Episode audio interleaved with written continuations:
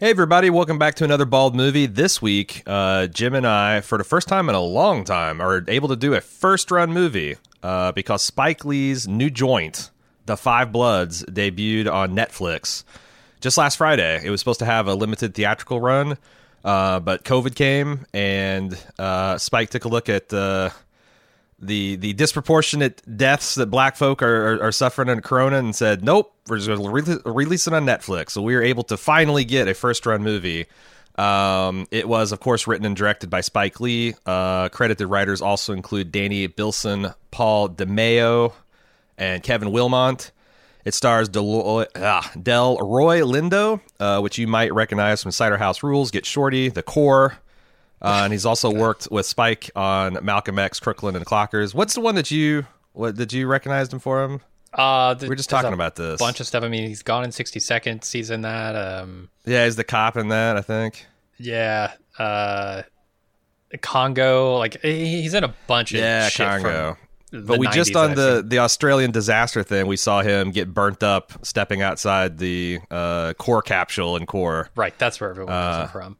Yeah, yeah, his most famous role, the core. Uh-huh. Uh, also, uh, the the the uh, rounding out the five bloods is uh, Clarke Peters, which you know Bald Move fans will recognize as Cool Lester Smooth from The Wire, and uh, also Treme.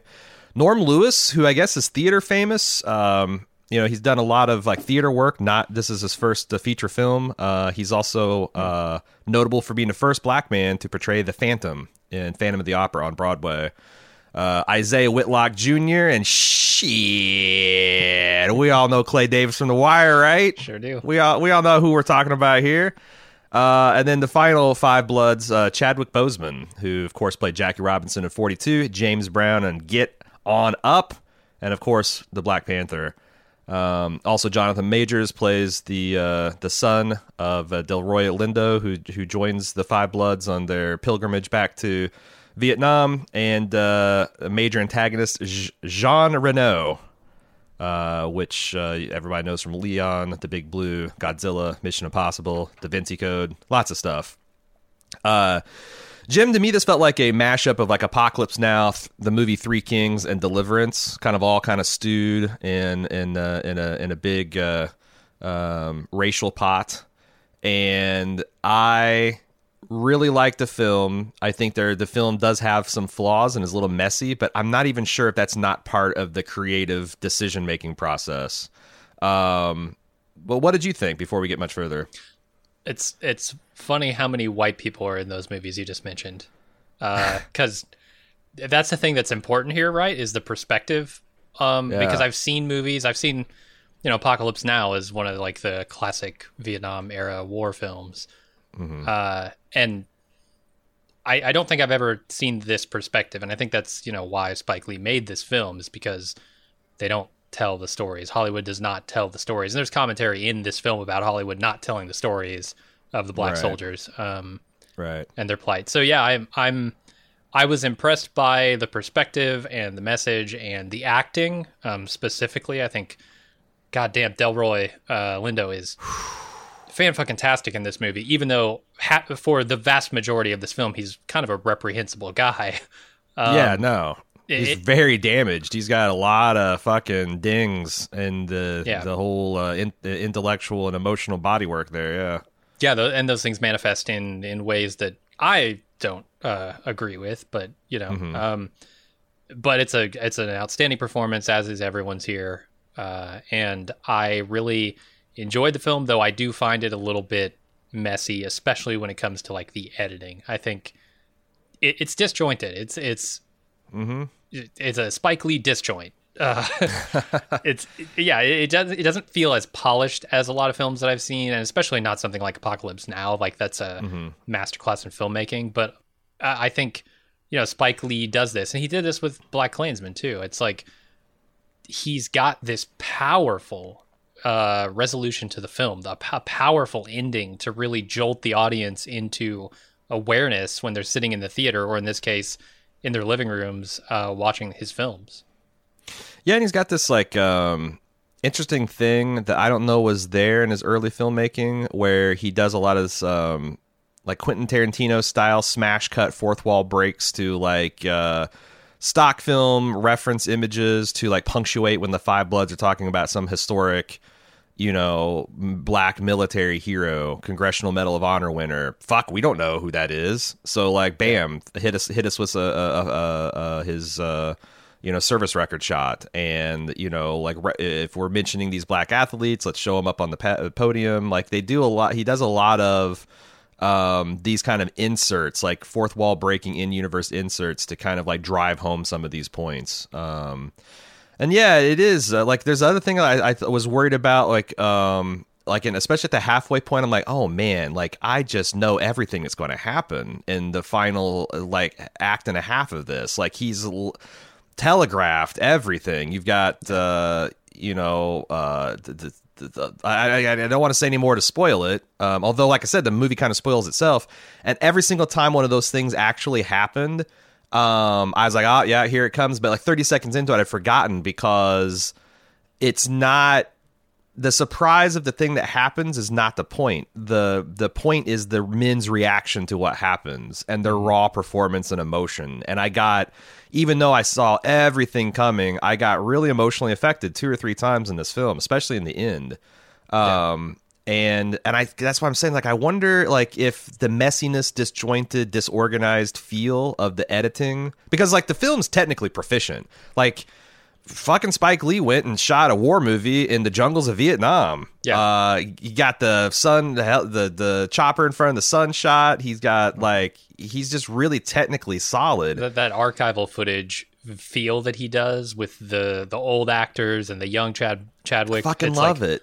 Yeah, yeah. Um, so I almost wonder, like, if that's a commentary on the war itself, which is kind of a disorganized, being pulled in many different directions, kind of you know not not so much a cohesive plan but just kind of improvise and oh shit what's the oh if americans don't like this we better start change this. Oh better have a massive i wonder if it was like uh, they deliberately assembled it to look that to, to resemble the kind of psyche of the vietnam war itself. Um, but then again maybe that's just a happy accident because uh, it did it did it, it looked like um, you know, maybe it need like like you said, maybe it needed a little bit of time and more time in the editing bay, but maybe he wanted something more raw. And uh, yeah, he's definitely uh, experimenting with this stuff because, like, uh, when I think back to Black Klansman, um, uh-huh. that had some insert archival footage in there uh, sure. from like Charlottesville uh, protest, and mm-hmm. but that was used at the very end to really drive the mm-hmm. point home. Um, and there was some other stuff at the end of that too. But this is this is an interesting blend of like the the storytelling with the archival footage kind of mixed throughout the whole uh, movie. You know, it's it's not just coming in at the end to really hammer home the point, though they do it at the end and they do it at the beginning, but they also do it throughout. Um, and I feel like it was effective in that regard. Though I will say, I think that that opening beginning is is better at creating a sense of of scale of, yeah. of injustice and uh, brutality than it is at educating me um, because everything mm. is snapping by so fast that mm-hmm. a, a, name here or there is not going to mean anything to me as an admittedly yeah. ignorant of of uh, black uh, struggles in America and in Viet- the Vietnam War uh, mm. person that I am. Yeah. But I mean, some of it just like the stuff that like you kind of absorb, like, you know, they, they have a couple stats, like, you know, uh, um, they, they do, they have a framing where they have, uh, Hanoi Hannah, which was the, you know, famous propagandist of the Vietnam War, um, you know, broadcasting, uh, morale poison to our troops, mm-hmm. uh, from, from, uh, the North Vietnamese perspective. And as I found the case in The Watchmen, which dealt with this phenomenon in World War One, uh, you know, they, they mention like at stuff like, you know, uh, black GI, uh, you are 12% of the American population, and yet you account for 38% of its fighting force. Uh, this is not like, uh, and they showed the effect it had on the black troops. Like this is like really, uh, this was really fucking effective because it was it's propaganda that happened to be true and, mm-hmm. and hitting home. Uh, and I thought like that stuff was interesting. There's a lot of like commentary about uh, black black men and, and fathers and sons. Um, there's also some commentary about like how racial injustice is very geographically um, contextual. Sure. Because like you know when you have black men um, fighting in a war, and then you know after the war, you have them uh, intellectually fighting and throwing back names and stuff, and having conflict and deciding who's the more oppressed. It's like really hard to argue with the you know person living in Vietnam that uh, hey. Uh, you should cut me some slack because I'm a I'm a black American. I came to fight this war like 40 years ago. Yeah, uh, and I deserve I deserve your gold because of it. Like, uh, yeah. maybe we should t- talk about the plot of this film um, because yeah, let me, let me... also you know it is a commentary on social injustice, but it is also yep. just a pretty good uh, buddies going back to honor their fallen comrade and maybe score some gold in the process. It's an film. adventure film, and like yeah. I, I, the other thing that's interesting is like I was thinking as I was watching this, especially the early going where it's very you know these old coots just getting together and having a good old time um i'm like thinking like man i've seen three dozen like white versions of this like uh-huh. city slickers uh, grumpy old men, space, space cowboys, cowboys yeah. the bucket lists, which you know they throw in more. You know they start to, they start to throw in. Oh, that's uh, Morgan Freeman, right? Yeah, yeah. Just like just like Apocalypse Now has uh, Laurence Fishburne. Uh, they have a black guy. You know they're sure. represented. Um, but like I can't, I don't think you know, um, and I'm sure there's probably ones that exist, but I can't think of a single other movie where a bunch of like uh, uh, uh four old black guys get together and have an adventure. Um, yeah, and you, you kind of need. I, I, don't know. Adventures um, sort of imply some levity and some fun, and there's not much in the Black American experience that no. is fun. Um, but on the other hand, like you know, there that yet uh, there's still joy and art to be had there, and I think the first act of the movie gets like leads with that. They do, um, yeah. but but uh, here let, let let me let me break down action just in case you're kind of wondering like what this film is all about. So the titular Five Bloods are five black men who went to Vietnam, serving in the first uh, infantry, and uh, they were tasked by the command, I think it was a CIA operation. Um, their squad was assigned to go and recover um, some sensitive cargo from a downed military plane. Uh, and they landed. It was very hot. You know, they landed in the middle of a lot of hot action. Uh, one of their their their leader, um, uh, Stormin Norman, uh, was killed in the action and they buried him there and also found that the uh, the goal of the operation was a chest of gold uh, intended to buy off um, some of the Vietnam people to support America. They buried both their fallen brother and the chest of gold and intended to return later to retrieve it uh, for themselves, uh, but the area was napalmed and all the uh, landmarks were removed, so that was all that they, they were unable to to recover the gold. And now, like 40 years later, there was a mudslide in the area. Um, the fin of the aircraft that they were supposed to recover the gold from has been exposed by satellite, and they've gotten wind of it, and they have a plan to all reunite the four surviving Bloods to reunite in Vietnam and recover Stormin Norman, the body of Stormin Norman. That's the cover um, and also something that's very important to them. And also go back and get those gold bars. Mm-hmm. Th- that's the first five minutes of the movie, and the rest of the movie you have to watch to find out. Um, I so let's talk about um, some of this stuff. I uh, some of the archival stuff um, is really effective. Like they opened up with uh, Muhammad Ali's speech about you know why would I go fight in Vietnam? It's not my war. You know Vietnamese ever done anything to me. Like when I compare like what the white man has done to me at home as a pretty powerful backdrop. But they also have like a lot on the Vietnam side where they show like a lot of the different like casual atrocities. Like I've seen that picture of the um uh, the ARVN uh, officer executing that Viet Cong right in the middle of the streets. I've seen it a million times. I did not know it was a video and like the video of this guy getting his brains blown out is fucking horrific. Mm. Um, and just like you know, I've also seen the pictures of the children, you know, running naked from a village that's been napalmed, and I got to see the video of that. That too is horrific. Um, just a lot of stuff that they hit you with to kind of like set the tone. You know, like here is what the black uh, soldiers' experience was in Vietnam. Here is what the Vietnamese soldiers from both sides uh, experience was in Vietnam uh, and they do that just really, just really effortlessly as they're introducing us to the Five Bloods. Yeah, I, I don't know. The the intro to me was a little um, too too quick. I wasn't able to pick up on a lot of it, um, or at least I wasn't able to pull out as much as I felt like I should have been pulling out. I, I just got a general sense of the thing, but Yeah, and I might have a little bit of advantage because, like, I don't honestly, I don't know a lot about the Vietnam War. My dad was uh, a naval corpsman, a Vietnam era naval corpsman, but he didn't really see a lot of action. He got in at the very end of the war and served most of his time on hospital ships and uh, field hospitals. Um, but I did, uh, you know, I've talked to him a little bit, and I've also just recently seen the Ken Burns, you know, kind of authoritative Vietnam War documentary. Um, so a little of this, I, I had a little bit of the, you know, some of these, I had a little bit more Velcro for this stuff to stick onto. yeah, I, I got Um, none of that. Like I, my my dad was also in the Vietnam War, but I don't know. Uh-huh. Uh, I haven't talked to him much about it, um, but I, I know basically nothing about the Yeah. Vietnam War other than it was largely perceived as uh, a folly um, by the time Mm-hmm. it was over, and he, you know, you know throughout its entire history essentially. Um, Mm-hmm. And now I guess I know a little bit more about uh, the black perspective on the Vietnam War.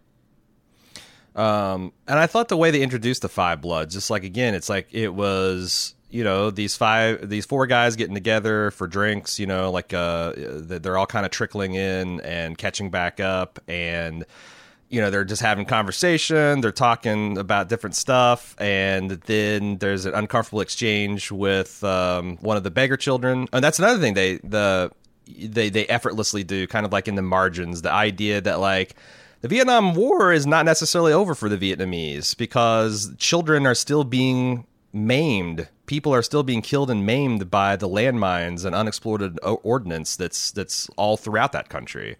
Well, I Um, mean, it's not have- over for anybody. I mean, if if you look at like the relationship that Paul has with his son David, uh, that's that's all tainted by this. Like, Yeah, uh, Paul Paul comes back a broken man essentially. Um, yeah, and you know the the ideals that he had are shattered, and he that that just leaks into the next generation of kids, right? Like right. he he's Yeah. told him constantly, like uh, you know, he doesn't mean that much to him. Um, Yeah. And so that that kid's fucked up too. And he came back from the war broken mentally, but also they suggest because Paul's got, uh, you find out throughout the film that Paul's got cancer. And, you know, it's a fact that a lot of the chemical agents that the GIs were exposed to in Vietnam, I mean, you can, that it's, it's a matter of VA record that there, there's a lot of health risk that was associated in fighting that war. And I think you're, we're also starting to see the same thing about the uh, various, uh, um, uh, adventures in the Middle East, where like you know exposure to depleted uranium and um, you know like the, the the conditions and fighting wars and all that stuff uh, can can really do murder to your body and your lungs and your nervous system. Um, and they they have that, but they they also show. And I here's where I wasn't sure how I felt about it. Um, I liked the fact that one of the black guys was a MAGA, a, a, a, a Trump, and they had a funny thing where like uh, the guy that plays Lester, um, um, Clarke Peters, is like, "Oh, you're the one," and they smash cut to archival footage of Trump at a rally, and they've pho- they photoshopped. Uh, Paul in there, and he's like, "Oh yeah, you were the grinning dude in the front row," and then they smash cut right then to him clapping and cheering. Um, and they Yeah. kind of like play a little bit of lip service to like why a black man might be very conservative in 2020. Um, but then they kind of undercut it by just making him just so like damaged and insane that it kind of takes away from like, well, Well, I think can we just not take a black conservative seriously? Like, there's reasons. I mean, I, I don't necessarily agree with them, but they have a lot of them have valid and and well thought out reasons for being conservative. yeah, I think a lot of it comes down to the the same reasons that uh, poor white people in this country also have for following a dude like that, which is they just simply want to change. Um, things haven't been working for them Yeah, so far, blo- and- voting and, you Democrat know- for 50 years, and where's it got us? Yeah, yeah, what's the status quo doing for me? Um, that kind of stuff. So, yeah, man, I had a very awkward uh, Lyft ride one time with uh, a black driver who was was conservative and was wondering Mm-hmm. why I was not. Um, and it was. I, I know those people exist. It was strange. Yeah. It was like this weird cognitive dissonance that I had in my Mm-hmm. head. Like I assume you would not be for this guy who is so clearly just a racist asshole Mm-hmm. if you were black, but it exists. It exists. Um, yeah, and I, I think like a lot of the a lot of the things that this movie is doing shows sort of the importance of brotherhood, and I and you know especially what that means to the black community um, as they fight mm-hmm. social injustice in America. I think it's important not to be a force divided. You know, it's united we stand, divided we fall, that kind of thing. Um, and you look at Paul's character, Paul in this uh, movie, and you see that he has allowed himself to become divided from, and, and, a lot of these guys divided from the brotherhood that made them so strong under Stormin Norman, right? Like, and it's, and it's all guilt and shame that's that split them, right? Um, right, and that's driving itself as a wedge into the next generation. And you see how like just this whole system crumbles when people start mm-hmm. to become divided. Uh, yeah. and I think that's that's kind of the message that I got from the film. And yeah. granted, I am like I said, very ignorant on these topics. Um, mm-hmm. And so when I when I saw this, I saw these people who had been divided by their ideology, divided by their experiences, and were no longer in a position to fight, uh, to protest, to to push back against any kind of injustice. Yeah, there's a quote from um, you know a prominent uh, black civil rights activist. I can't, I can't remember their name, but is along the paraphrase of like you know um, America you know, America's never been for me, but like I dream of the America to to be like you know, kind of like that's and that that's embodied in the Stormin Norman. Like he's this uh, almost prophetic figure that like teaches these men like you know you, you, get the idea that maybe he went to historic black college and uh, for whatever reason he's very uh, uh, educated and articulate about all the different history and the civil rights struggle. And you know there's this uh, line about like you know norman also schooled us about like the anti-communist nonsense or the anti-socialist nonsense. And mm-hmm. um and also like there's a scene where the the bloods find out in vietnam that the martin luther king's been killed. I think the prop the Vietnam. They probably found that from the Vietnam propaganda. That, that's how they uh, the, frame it. The Viet the Cong movie, yeah. propaganda, yeah, and like you know, and and he kind of helps him turn that corner about like you know this rage and anger and like well what are you going to use it what are you going to do with it and mm-hmm. you know when they find this gold and they talk about like you know well we're just going to steal it i think that's even paul because paul's the one who's obsessed with like you know, doesn't want to be like a neighborhood gangster, doesn't want to be a chain snatcher, doesn't want to be a, a yeah. backstabbing fiend. And he's like the one's like, oh, we're just going to snatch this. He's like, no, this is this is reparations for our people. We're going to take this back and we're going to put it into our community. Um, but it, then that's like that's a war of his current ide- uh, ideology because he's yeah. the one for, foremost of like fuck yeah i'm gonna this is reparations for me. Mm-hmm. this 20 million dollars is going to like yeah it's gonna it's gonna enrich my black ass you know rather than yeah, the like, community. that, that's the thing. It, it's like your your motivations can kind of turn in on themselves at some point. Um, yeah. you know where like yeah, he's he's he's gonna get his, um, mm-hmm. and he doesn't want to be, you know, like the chain snatcher, like you were talking about. But mm-hmm. at the same time, like that's not doing any favors to his community at large, right? Like getting yours right. doesn't do anything to help your brother. Yeah. I really liked because I said there's a lot of interesting stuff, and I think this is the most emotionally powerful stuff is the relationship um, Paul has with his son. Um, because you find out that like, and you this I think one of the messy disjointed feelings of the film comes in that like these characters behave as if they know all the information because they do, but we as an audience are puzzled. Like, goddamn, why does Paul hate his son so much? This guy, look at this guy. He's very impressive. He's gone to uh, historic black college. Uh, I think it's Morehead University, which is Spike Lee's. Uh, More Morehouse, I think. Morehouse, right? Uh, is, is, his alma mater, mm-hmm. and you know, like why would why would a man not be proud of this son? Um, and you find out that like it's all comes back to like uh, it's like a Tywin Lannister situation. Uh, he his mother died in childbirth, and his father right. literally has never forgiven him for it. Um, plus, he started off like you know, like maybe he he's crazy from the war. He found a woman that could kind of like heal parts of that psyche, and then she was taken from him by this son that he brought into the world. Um, but there's yeah. still like I love the scene where you're introduced to him and he they film it. Spike Lee films it as if this kid, this this this this grown man, he's 30 years old, but he looks like he's a little boy sitting in front of these towering like figures of his father and his friends and all their accomplishments and he's just sitting here like small filmed from down low while his father's like you know lecturing him on this and that mm. But then when they first get in the jungle you see his dad like obsessively like spraying him down with bug spray you know uh. like i don't want you to get bit you know put on this uh, you know you don't want to get uh, fucking typhoid fever or whatever you know malaria or whatever like so and, and that's the story hints. of this movie, right? For Paul, it's it's that journey. It's that journey back yeah. from the brink. Um, yeah. Or, or like that journey lo- back into the Brotherhood.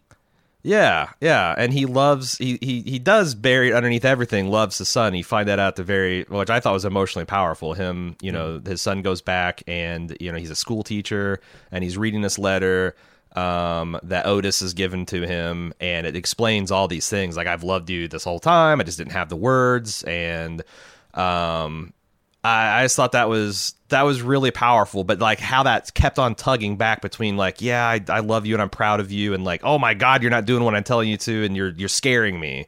Um, a lot of stuff that, um, I remember, uh, I, I, like two years ago, I read the Ta-Nehisi Coates Between the World and Me, and he talks about like how angry his parents would get with him when he would do stupid kid stuff like out on the streets because to them, like they were hyper aware that like you're a black person in this world and it's going to it's like they're living in the, like east baltimore it's like this is going to try this world's going to try to kill you mm-hmm. if you do everything right. Every time you step out of line every time you act weak every time you you play the fool every time you fuck up it's another chance like a, a, the, the world is going to, to get you and, and, and kill you. And they that that fear manifests itself as this furious anger um, and I felt like that's the same way. Like Paul yeah. was so fucking af- afraid uh, of what the world would do to his boy that like it came across as this ferocious like um you know like relentless like you're never going to be good enough you're never going to do things well enough you're ne- you're always going to be soft and weak and i thought that was just really that tug and war between him wanting to love and be proud of his son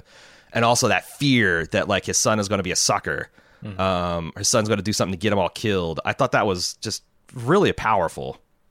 Paul's a very frustrating character because most of the conflict stem in the movie stems from him just unable to be cool about something. Yeah, yeah, um, like that chicken scene, right? Like, yeah, and that, that, that's like a that's that's that's a thing. It's like a like um God, he that he serves a lot of the tension for the film because I was like, you know, what is going to be the fatal explosion? Mm-hmm.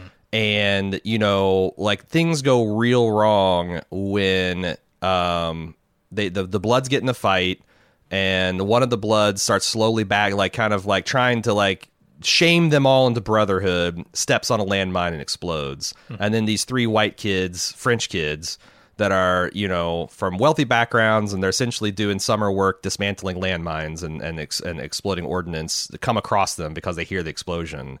And paul decides to just take them all hostage mm-hmm. and maybe he's going to kill them like i don't think he even knows what he's going to do and how far he's going to go. But like i kept on wondering it's like god damn paul why don't you just keep to the fucking cover story? Yeah. Like they you, it's not like gold bars are spilled everywhere and they like just say like hey yeah we're we're here to recover our fallen brother. Here's his remains and we're trying to get back to this and now this has happened to like he just goes to the most insane course of action um and then everything that everything people try to do to like stop him or put him on rails is considered like this arch betrayal. Yeah. Um and then but then i also get the idea that uh his self it's almost self-sacrifice at the end like him going off in the gold into the and just running off into the woods with it. Like what was his plan? Like it, at some subconscious level was yeah. he not trying to split the enemy forces away from his brothers? Like he's like i'm a dead essentially i'm a dead man. Like i'm you find out he's got cancer uh, he's probably going to die anyway. Like i felt like that was an act of self-sacrifice and then he finds himself with this vision he has of Stormin Norman at the end. But it, but it, def- it, a it doesn't help him uh, and B, he never consciously gives voice to that if if that's his intention, right? He like yeah, he says all the opposite things, like yeah. you know, fuck you guys, you're all backstabbers. My own son is a backstabber. It's the last thing he says yeah. to him. Like there's, yeah. you know, it's it's weird. Um, I, I keep.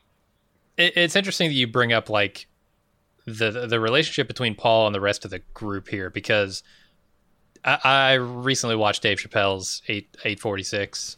Um, oh yeah, special. I I don't even know what to call it. It's not a comedy. Um, Hmm. there's one joke. There's one pussy joke in there, but that's about it. uh-huh. Uh, the rest of it is commentary on you know the uh, the Floyd death um, recently and the the aftermath of that and the protests. But Mm-hmm. y- you know, one of the things that comes out of that, one of the most powerful things he says, uh, is that the the black community does not need me to speak for them. They'll speak for themselves. The streets will speak for themselves. I trust you guys, and that's the thing. Like, I don't feel like Paul ever trusted any of these guys, or they trusted him, and Mm-hmm. and and maybe to lesser degrees, like okay, uh, you know, Otis didn't trust Norm or something. Like, there's there's a lot of lack of trust here, and I feel like that's the thing that needs to be the baseline to bring the people together is that trust. Like we all have each other's backs, and that's the thing that I felt for right up until the end of the movie, like where they're you know taking up defensive positions inside a temple. Uh, I felt was lacking through most of it. It always felt like this could crumble at any moment because nobody was working together. Yeah, and they can. Uh, they, they they do they do come uh, together at the end, and I even thought Paul, like you, you're right. He's muttering all this nonsense, and like you, like he he's he goes off on these like half thought out tirades throughout the movie. And when he finally goes off on his final one, goes off in the jungle, like he starts like saying a bunch of crazy shit. But like as the monologue goes, like like there's this point where like the camera rotates into his face, and he stops just like general like just like shouting at the world and starts like giving this like searing monologue into the camera and he starts making a lot of fucking sense mm-hmm. and i got the idea it's like you know like where did this lack of trust come from i don't think he trusts himself because he blames himself for killing Yeah, no, you're the right. group's spiritual core and Yeah. he couldn't and he couldn't trust his brothers with that secret. Because if he'd have come clean that day it's like oh my god this viet cong ambushed us. I turned around and like sprayed and i got norman and i got norman the guts. Like they all would have told him they all would have absolved him of that. Oh, that yeah. shit happens in war. It's not your fault. It's like it's if anything it's the people in washington's fault for for having us out there um and you know poking our nose in this business. But he didn't trust himself, didn't trust his brothers, and that, you know, like the cancer that's building up in his body felt like it was building up in his mind. But you contrast that with like um uh, uh Clay Davis, I can't remember his uh his uh, Isiah Whitlock's character. Um you know, several times he's like I ain't going to, you know, he's like he refuses to bend over to to pick up the gold. Uh-huh. He refuses to dig because he's got the like. And he, he explicitly says in the halfway point of the film, like they're talking about, like, oh, remember that one guy that jumped on the gate? He goes, I ain't never going to do that for any of you. I ain't going to. do But like at the end of the movie, he does without even thinking. He just Yeah. jumps and eats that grenade. Um, and there is like something like this. No matter how fractured a community or a, a group of individuals can get, like when the shit is down you do dig deep and you can you can find that. And like I said, I, I do think that like I don't know, like there's definitely a lot of Paul just being a half cocked crazy person, just like wandering off of the gold, but also there's also a little bit of I think sacrifice there because there was no there there was no end game to that. It was just you know uh uh, just just to divide the forces to give his brothers a, a, a fighting chance. I think. Um, and my my God, he got fucking ventilated Yeah, he did. uh that's as bad as an execution that I've seen since like Sonny at the toll booth, man. I mean, they're they're out in the jungle. You got five guys with machine guns. I couldn't help but think like He's digging the his own predator. grave. Yeah. like yeah. out in the woods, and they're just blasting away, man. yeah, man. It was uh that it was fucking fucking intense. A lot of the action um and then I think that again is like a little bit Vietnam. Like you know, you always say that you hear always hear this about war. It's like war is like these long and terminal uh, uh, stretches of boredom that's um, punctuated by intense, brief flashes of just sheer terror. And that's how like all of the action scenes, such as they are in this, felt like. Like everything's panicked, nothing, you know. Um, but also like the fact that like these guys, you could tell these guys actually were soldiers. You know, um, when when they finally do get guns in their hands, you know, they're shouldering, they're aiming, they're they're firing effectively, and it felt like even though these guys are old guys, it felt like yeah, that's about how this would go. Um, I just really. It, it's, I think it also helped. I, I really love the technique of having the old guys fighting with the young, you know, Chad Boswick.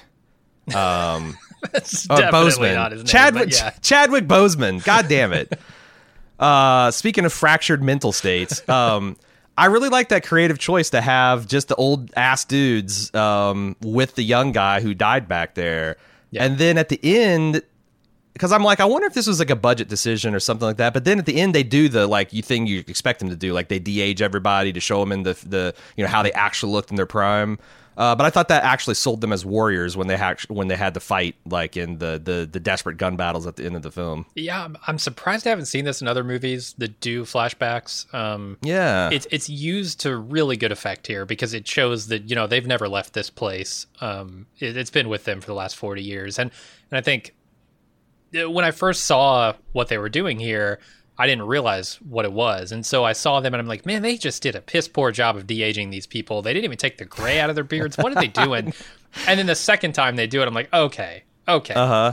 because the first time is like just a quick shot of them in a helicopter, like an Apocalypse Now kind of Flight of the Valkyries moment.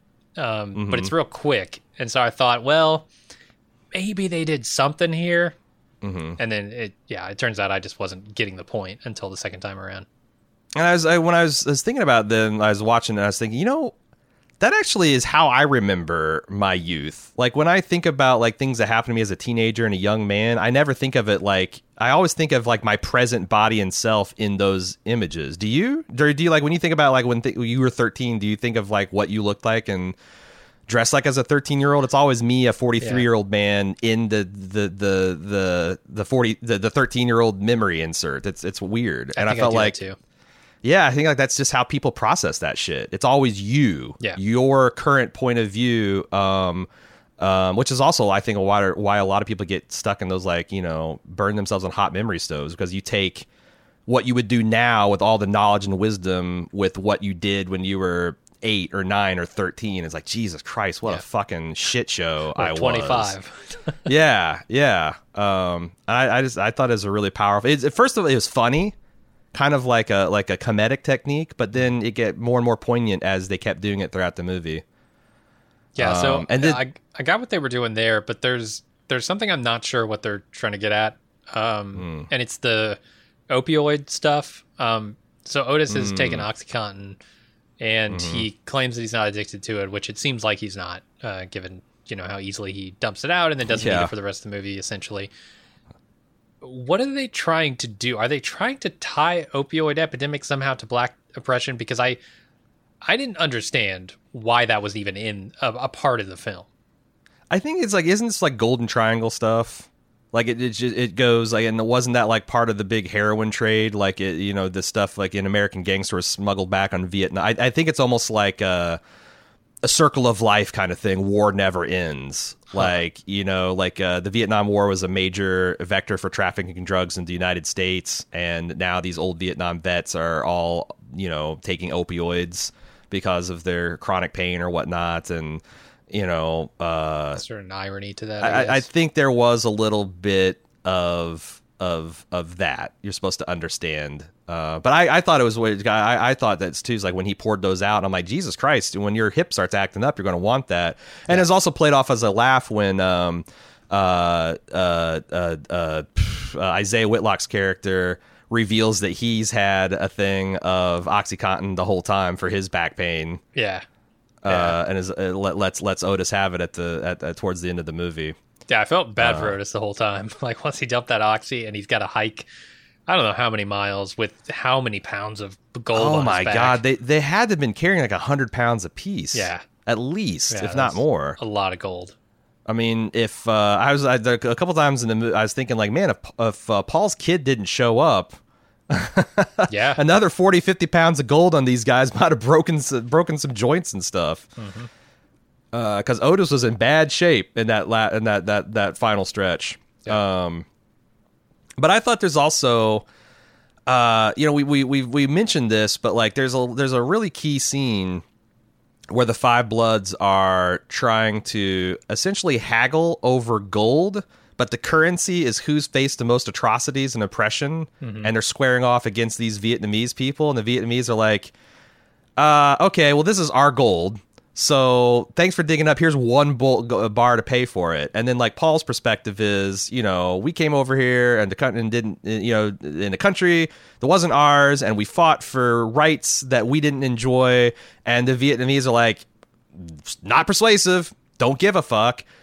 But there's also this other thing where uh, Otis finds out he has this daughter with his old Vietnam Vietnamese lover that uh, he had to abandon at the conclusion of the war, hmm. and she makes it a point to where like Amer- it's w- this weird thing where like America imported all this racism to Vietnamese. Like they like she makes a point. It's like you know we didn't know the N word, we didn't know all these slurs until you guys came here, mm. and now when my daughter was born and she's half black, everyone knew exactly what she was and what to call her. Yeah, and. But on the other hand, the average Vietnamese doesn't give a shit about the plight of black Americans because why the fuck would they? Sure. You know, they've got, got their, their, own, own problems. problems. They've got their own history of oppression, colonization, uh, you know, Jean Reno uh, Reno is there, I think, to represent kind of like the nefarious French uh, influence, the fact that Vietnamese was a French colony, and that's kind of how America got into the war. Uh, you know, like the our French allies, like, hey, we got this uh, communist deal. You guys seem to know what you're doing in Korea. Can you help us out? And you know, with the, that's that's how we got into the war in Vietnam. Um, yeah, I don't know. Any, but yeah, anything about that? It, like that's what I'm saying. Like the like racism is like a context, very contextual thing. You know, sure. um, like what it means to be black in America is completely different than what it be, would mean to be black in Vietnam or black in China or you know black in Sudan. You know, um, sure. And uh, oppression is a contextual thing too. It's like sure. how, how, do you when you got your own problems to deal with, your own struggles? Um, how do you step in and help someone out with their own struggles. Uh, mm. You know, can you shoulder that burden? It's it's like the extra forty or fifty pounds on of gold on the back that might break you. Like, mm. I don't know. I don't know. We we I, we definitely struggle with that in America. Like the the black people in America since the time immemorial, the very beginning, mm-hmm. have been oppressed, have been exploited and abused, and we've got a vast majority population of white people here who have not really stepped up to help them out with that burden. In fact, they made it worse.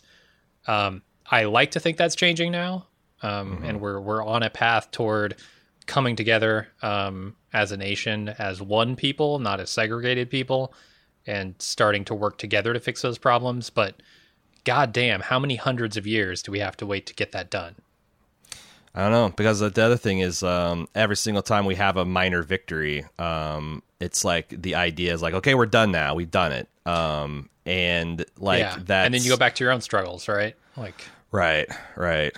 Um, and that's you know, there's a point I made in one of my three right turns podcasts that like it's um, you know, this has been written in medical journals where these attitudes are starting to uh, imperil white lives, like the fact that like uh, poor white people uh, vote against entitlement programs and things like universal health care because they don't want the lazy black and Mexican people to have it and they need it. They're dying of their own cancers and their own uh, shitty drinking water and their own like fucking poor diet uh, and environment that they're living on because they can't conceive of, you know, this is yeah it's it's yeah, it's, it's like it's, kill, it's killing white about. people. This this racism kills white people as as, as uh you know with with increasing numbers as as, as everybody else. Um but I, I, I thought that stuff was really cool and the idea like um they, they mentioned that the war is never over for people. Like there's um this character Tien who's their guide uh, and it ends up becoming essentially a sixth blood by the end. And you know there's they make this point in the very beginning of the movie. It's like you know you guys came over and fought this war, but this war, uh, you know, split families up. This was a civil war in Vietnam, and you know, like Paul had a, a, a uncomfortable, didn't want to salute these uh, old Viet Cong soldiers. They're essentially Vietnamese equivalents. Um, and the guide points out, well, does that's like my cousin and my uncle. Mm-hmm. And they're like, I thought you were South Vietnamese. It's like, what you don't understand. Like this, this, you know, we were one country and we were split, split down the middle uh, over these ideological lines. I, I thought that was that, and the fact that like you still got again, it blows my mind that these landmines and unexploded ordinances are still killing, are still orphaning children and still maiming them in in you know 2020. Yeah, How is it? later. how is it that I we can't build a washing machine that lasts five years, but we can bury a landmine in the ground for sixty years in the fucking jungle, and it still is capable of blowing people's limbs off? Like, can we not engineer a washing machine with that kind of tenacity? We Can we can, not but make then a you won't have to buy one every two years. Were landmines expensive? Like, I also feel like they're not. They're, they didn't cost fifty grand a piece either. They're probably something you could stand. I mean, it's just I don't know. It's so much easier to destroy than create. I suppose is the the old you know Star Trek adage that you could apply to that. Well, I, I Um, guess the the the positive of all this is that as more white people are affected by racism adversely, we'll Yeah, all start to come together, right? There, there's going to be this weird inversion of like where racism starts to affect the people who are racist, and so they can't afford to be racist anymore, Yeah, uh, and they have to join up with all of the people that they've been hating for so long to get some some sense of equality and and uh, normality for themselves. Yeah. That's going to be the big positive here is that racism will defeat itself, right? Yeah, yeah, because like you know the, um, it's funny because I've been listening to a lot of the new Run the Jewels uh, album, and El-P, the the white guy, uh, part of the group, he's got this verse where he says uh, the thing about funny thing about cages, they're not built for just one group. Uh, when they're done with that, and you're still poor, they'll next come for you. Yeah. and I think people will realize that that like you know like i think this like um part of the big change about how people feel about police brutality in the last few weeks is like these protests um and there's so much caught on film. Very obviously a lot of violence is coming from the police and it's a dra- like you know when a police officer pushes down a 75 year old man for just coming up to speak to him. To, to, like maybe his angry words, maybe he's going to jam a finger into his chest, but completely unarmed and a 75 year old man. And these these officers shove him down, smash his head, and give him brain a, a traumatic brain injury. Um, and then the unit that is re- like you know when they try to hold these uh, officers res- accountable, the whole unit resigns in mass. Like shit, if they'll kill an old gra- white grandpa, they'll for sure kill any of you. Like like a lot of poor white people got to be thinking like Jesus Christ, that could be me, and they've got experiences with uh, being over policed in their own communities. So it's like yeah, like these systemic things that like you know are built on these unconscious biases once you build them they're they they they're they're um there's something in search of a mission. And if they run out the black people to oppress they'll slide on down the next segment of society. Um and they'll keep doing that until until you know we're all fucking in the cage Uh, I don't think I have a ton more to say about this, but I, I did want to acknowledge like there's probably going to be some award nominations, I would think, for some of the performances in this film, um, if not Yeah. the film itself. Although I think there might be for that as well. yeah I, I wouldn't be surprised if you see picture and director noms for, for Yeah, uh, yeah. spike in this film yeah. But, I, but man, how do you how do you not get uh, Delroy Lindo as as best? I mean, he's the lead, right? Yeah. Um he definitely has the most meat to work with, the most pathos to work with and um and then I think in the final act he's also became sympathetic and really connected with me as an audience member. And some of that stuff he did like that monologue he's doing as he's stomping through um the the jungle on location I think was technically hard. Like he's you know he's ripping off 4 or 5 minute long monologues as he's uh macheting him, his way through the jungle um and you know it's this physical performance of like digging his own grave uh, surrounded by these vietnamese men. Like they're yeah it's it's real good. It's really strong powerful work. Um and I, I think actually all of the, the the bloods did really good work. But like i Yeah. I, I wouldn't be surprised to see like Clarke Peters mentioned for a supporting role. Um you know because like uh, he had the stuff with the bloods but he also had the, some really nice moments with his vietnamese uh, family you know discovering the fact he's got a daughter and you know that was one of the more emotional parts of the the resolution of the movie them kind of reuniting. Uh i don't know. What do you what do you what do you think about the the, the chances? Uh, I think they're good. I, I was actually wondering if this movie would even be eligible because the uh, for for Oscars specifically because there was um, initial plans to release it in theaters like a la Roma, um, which was released in theaters just to get uh, eligibility and the awards. Uh, because there is like a there's a particular rule for oscars right that you you can't just have a netflix premiere you have no, to it actually has to be released in at least one theater in LA County, which it seems very uh, Hollywood centric, but I guess you know, Yeah. you do what you do. Yeah. um, in the industry. Uh, but yeah, there, there were some rules about uh, theatrical releases that needed to happen. Um, so this movie was planned to be released in theaters, but as we all know, the virus shut everything down. COVID Mm-hmm. uh, or coronavirus shut everything down. So I, I had to go looking to see if this movie was even going to be eligible for Oscars, and it turns out I think it is. Um, I looked at the the eligibility requirements for the 93rd Oscars uh, Academy Awards, and apparently they're they're waiving some of the release uh, requirements because of the coronavirus. So I do think this is going to be eligible for awards, which is nice, even though it Yeah. didn't release in theaters because of the shutdown. Yeah. Um, the things going, I guess, against it is very early in the season. Um, sometimes, Yeah.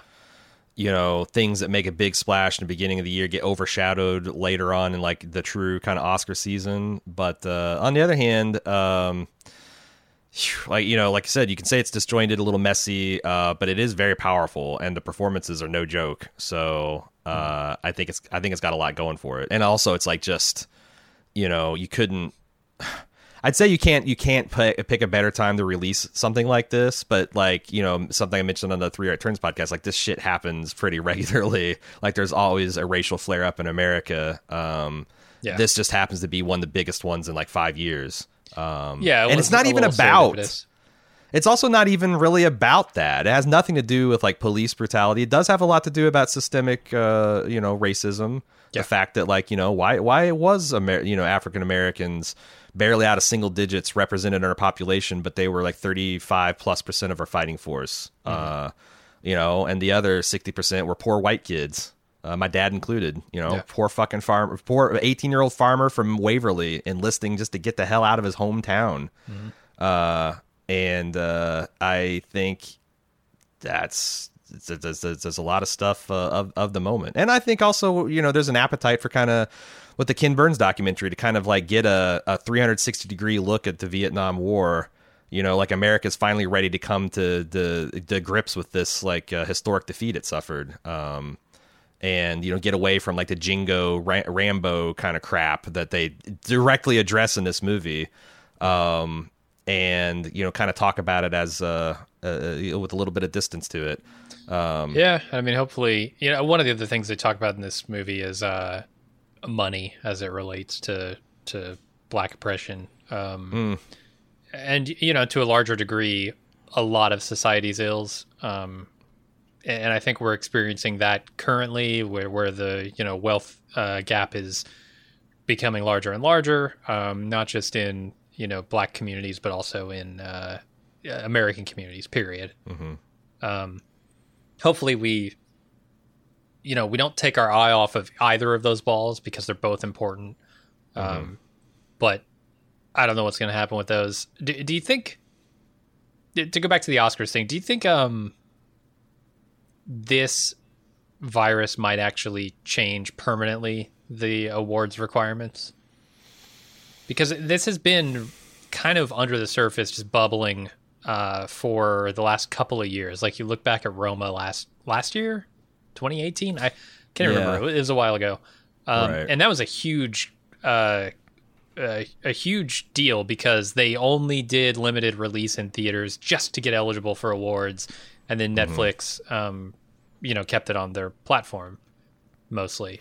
I mean, maybe, especially if like film becomes like this very nichey thing to where it's like, you know, if like all the big metroplexes close down or no lo- longer sustainable because, um, Yeah.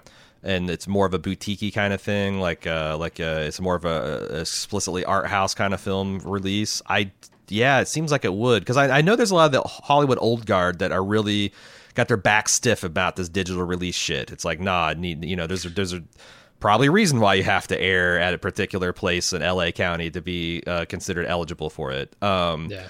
I, I think you're right. Maybe to the extent that that would would have been a 10 or 15, 20 year process normally, that if, you know, you have to, you know, if AMC and Cinemark go bankrupt in the next three years, uh, and all you've got left is like all Alamo Drafthouses and like places like the Esquire here in in town, you know, then can they like like the, the Oscars either have to give on that or risk becoming even more elitist and irrelevant than they already are. Yeah. Um, and they're sensitive to that because, like, you know, the reason they like uh, kept expanding the eligibility to like you know it's like uh, from like five or six pictures to 12 is because they wanted to get stuff like batman and the marvel shit and stuff in there because they were becoming culturally irrelevant. Like less and less people were watching the films winning oscars and they were making less and less money. So it's like oh well we need to get some popular films in there so that we don't get to be seen as this elitist out of touch institution. So yeah, I think you're right. Like And I could I don't maybe want that the theater experience to go away entirely. Yeah. but I definitely don't. uh, I try not to overvalue it. I, I think like it's it's a a luxury of of film viewing, but it's not a necessity, in my opinion. I mean, kind of like drive-in theaters, right? Um, you Yeah. know, we're fortunate enough to live in the Midwest, where is one of the last bastions of drive-in, and it's a wonderful experience. If you've never done it before, it's a unique movie theater experience that you you can't get at your home. You can't get in a movie, you know, going into the movie theater. Um, but like, cinema will survive the death of the drive-in as it largely has. So. I I agree. I I, I and and uh, yeah, I I don't know if it's going to change within the next year or two, but like, you know, if you do it for the 93rd Oscars, why can't you do it for the 94th and 95th? No, it, it strikes know? me as like I come from a video game background. Um, Yeah. On on media consumption stuff primarily, and and I I look at it as like, would you exclude a game from getting awards if it wasn't released on a physical disc? It seems that seems asinine, right? That seems like right. uh, what are you trying to say? This is not a video game because it wasn't released on a CD. What about all the floppy disks that were released before? I mean, you're Yeah. telling me 50 years from now, when nobody even knows what a DVD or Blu-ray is, Yeah. we're gonna somehow discount every single game released? What? Yeah. What is is it that the art that you're judging or the medium? I thought the same when you were saying that. I'm like, also like books are like books not eligible for awards if they only come out on Kindle. Right. I wouldn't surprise me because again, there's a lot of shit is like protectionist and a little bit elitist too. But Or like, a hardcover versus soft cover, right? Like, yeah, yeah, yeah. Uh, this is a trade paperback. It's not eligible. Get in the Right. comic book. Get in the comic book lane, you you fucking chump.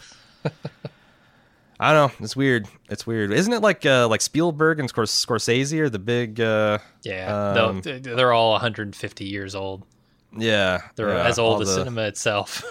Yeah, all the old guys that you know physically splice grew up splicing film and doing things quick and dirty. I don't like this I, I digital get, shit. I get it. Like that's a romantic thing, right? Like, Yeah. you know, Roger Ebert- and Roger Ebert in the twilight of his life campaigned hard against digital projection because 35 uh yeah 35 millimeter was superior for a long time but you know what that's a losing man's bet because like Yeah. you know uh, you'll eventually get a screen that can has uh, or projector that has more pixels than a fucking 35 millimeter film stock you Mm-hmm. just will it's the way technology works so like it's one thing to be like well i don't want a shitty 1080p projector 50 foot wide but to say that like ah di- digital projection is never going to be better than film it's just Yeah. dumb I- Is It's is a digital projector better than a film that's been run a hundred times? That's, That's, my a question. damn good question. Yeah. Like he's judging pristine copies, j- First screened for the press Yeah. that have never gone through, had never been threaded through a projector, versus like three months into its release. Yeah. Um, and the, and you, you throw that in, it's the it's it's no question. So yeah, I think I think technology will will march on, and they'll have to Mm-hmm. either be irrelevant or relax some of those requirements. Yeah. Well, that's that's our film uh, review of the week. Uh, it's it's nice because if you got Netflix, uh, you can watch it right now. Um, you, so you you might have been surprised when we came back with the Five Bloods because we we announced last week we were going to do Fruitvale Station because it you know highly relevant. But you know uh, Spike Lee releases a film that's getting 95% fresh on Rotten Tomatoes three days ago. Uh, forgive us for calling an audible and, and stopping what we're doing and covering that. But next week we'll be back to Fruitvale uh, Station, um, and uh, we're going to be talking about that. And uh, uh, I hope Yeah. you join us back next week uh, for that discussion. Until then, I'm Aaron. And I'm Jim. See you later.